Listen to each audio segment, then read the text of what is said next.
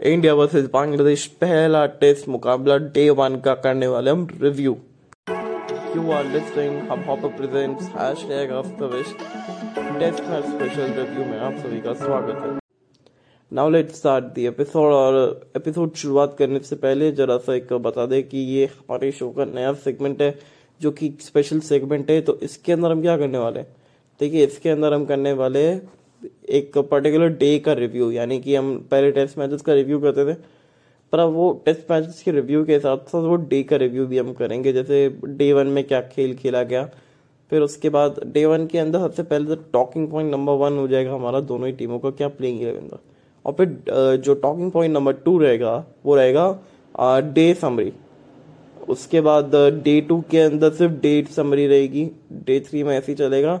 Until जब तक वो मैच खत्म हो जाता है, उसके बाद फिर पूरा रिव्यू रिव्यू आएगा मैच का। तो फिर उम्मीद करते इस स्पेशल सेगमेंट को भी आप थोड़ा ज़्यादा ही प्यार देंगे और मुझे पता है कि आप लोग देंगे। तो let start with talking point number one जो कि ये दोनों ही टीमों का प्लेइंग इलेवन पहले बात करते हैं बांग्लादेश की।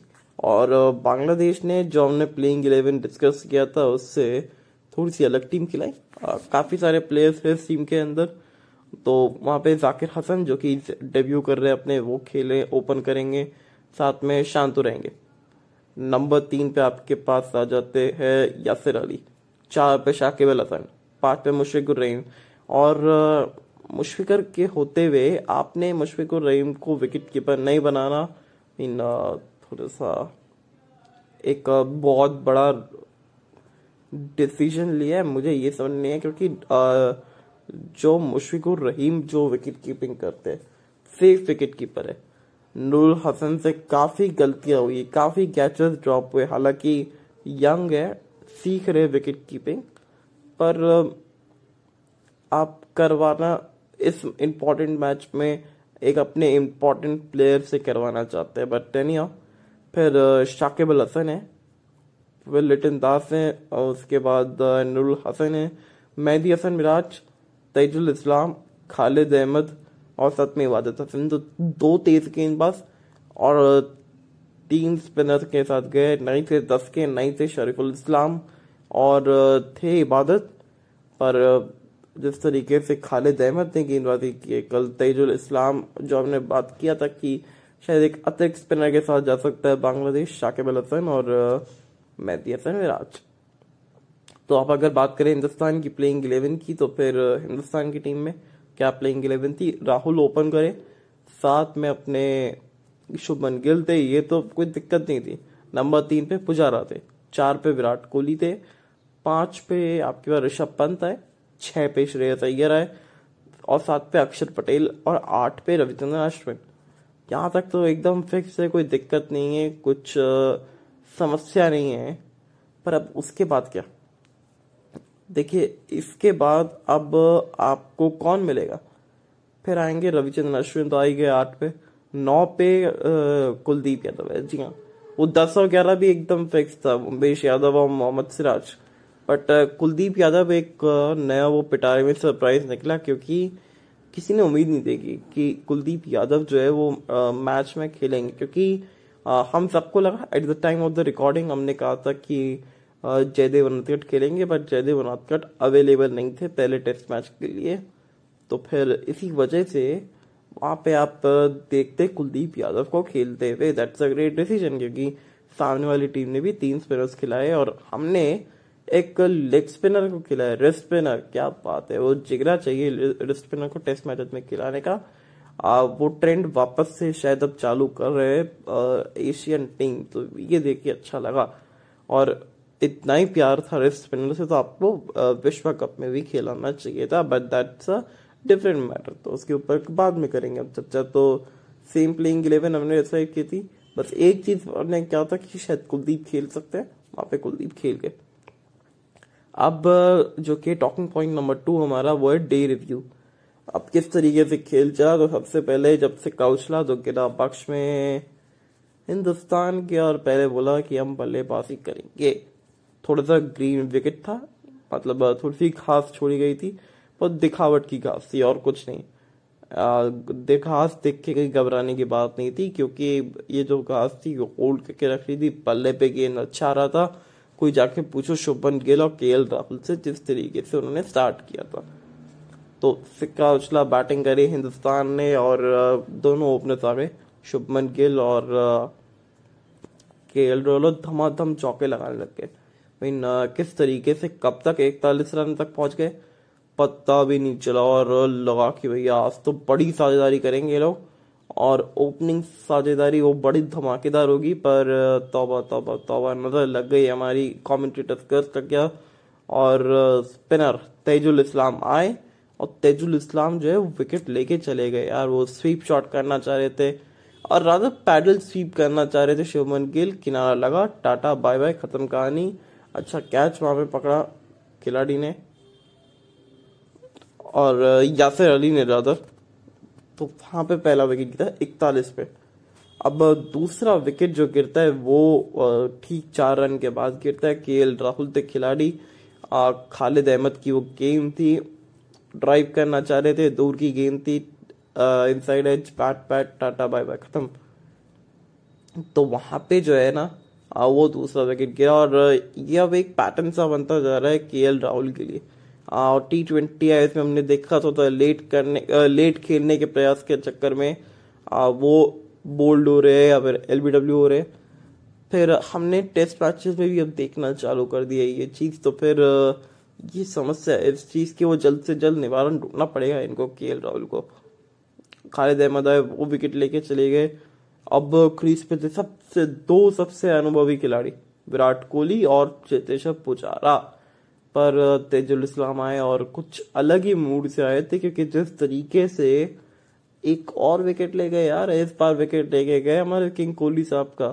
मतलब आगे की गेंद थी थोड़ा सा पीछे खेले, तेज गति से डाली थी, पैड पे मारी और एलबीडब्ल्यू टाटा बाय बाय, खत्म कहानी। तो तेजुल इस्लाम जो है, वो तीन विकेटे लेके दो विकेटे अभी राधर लेके चले गए। फिर आते क्रीज पे ऋषभ पंत और सामने अगर लेफ़्ट आर्म ऑफ़ स्पिनर तो तो एक तरह से आ बैल मुझे मार होता है। स्टार्टिंग की दस एक गेंदे आराम से खेले पर उसके बाद खेलने का मौका नहीं दिया। सीधा खिलवाड़ करना चालू किया जिस तरीके से चौबे छक्के लगा रहे थे। आई मीन एब्सोल्युटली फैंटास्टिक और uh, अच्छे दिख रहे थे। लगा कि यार आज तो भैया ऋषभ पंत चल जाएँगे छियालीस रन पैतालीस गेंदे। राणा बॉल से भी ज़्यादा टेस्ट मैचेस के अंदर पूरा खेल इन्होंने अपनी तरफ़ कर दिया था। I mean forty eight for three से जिस तरीके से इन्होंने बल्लेबाजी की सेशन भली बांग्लादेश जीत गया और टोटल इन्होंने हिंदुस्तान ने जो है वो पिछयासी रन बनाए थे। पहले सत्रह में तीन विकेट खो के छियालीस रन उसमें आ, मतलब हालाँकि बाद में खेले ऋषभ पंत पर छियालीस की अच्छी पारी थी। तो वहाँ पे जो है, पहला सत्र गया पूरी तरीके से बांग्लादेश के नाम। तो ये तो हो गई पहले सत्र की बात। अब जब दूसरे सत्र में, जो लंच के बाद जो सेशन हुआ, उसके अंदर जब बल्लेबाजी करने आए पुजारा और साथ ही में ऋषभ पंत। ऋषभ पंत आए, थोड़े शॉट्स लगाए, चौके लगा रहे थे। पुजारा को जीवन दान मिला जस्ट उसके लंच के बाद ही। कैच छोड़ा था। तो वहाँ पे लगा कि यार, ये सत्र में अगर विकेट नहीं गिरे ना तो ये सत्र अपना हो सकता है अच्छी तरीके से। पर गॉड हैज़ डिफरेंट प्लान और राधा ऋषभ पंत है तो डिफरेंट प्लान मेहंदी असल में राज आए और मेहंदी एक बार फिर से रच के चले गई और रच दिया। पूरी तरीके से कंफ्यूज कर दिया वो आगे गेंदे, पीछे खेले कट करने का प्रयास था विकेट की बॉल को किनारा लगा टाटा बाय खत्म कहानी। तो ऋषभ पंत आउट हो गए पर श्रेयस अय्यर आते। और अय्यर साहब को तो क्या कहना वो तो एक अलग ही किस्मत लेके आए। मतलब पहले एक बार बोल्ड होते होते बचे फिर उनका कैच छूटा। मीन सब कुछ हो रहा था लगा कि शायद आज इनका दिन है और इनका दिन था भी। आ, तो पुजारा और साथ में श्रेयस अय्यर अय्यर जो है और अय्यर का ये देख के अच्छा लगा कि टिक्के खेल सकते।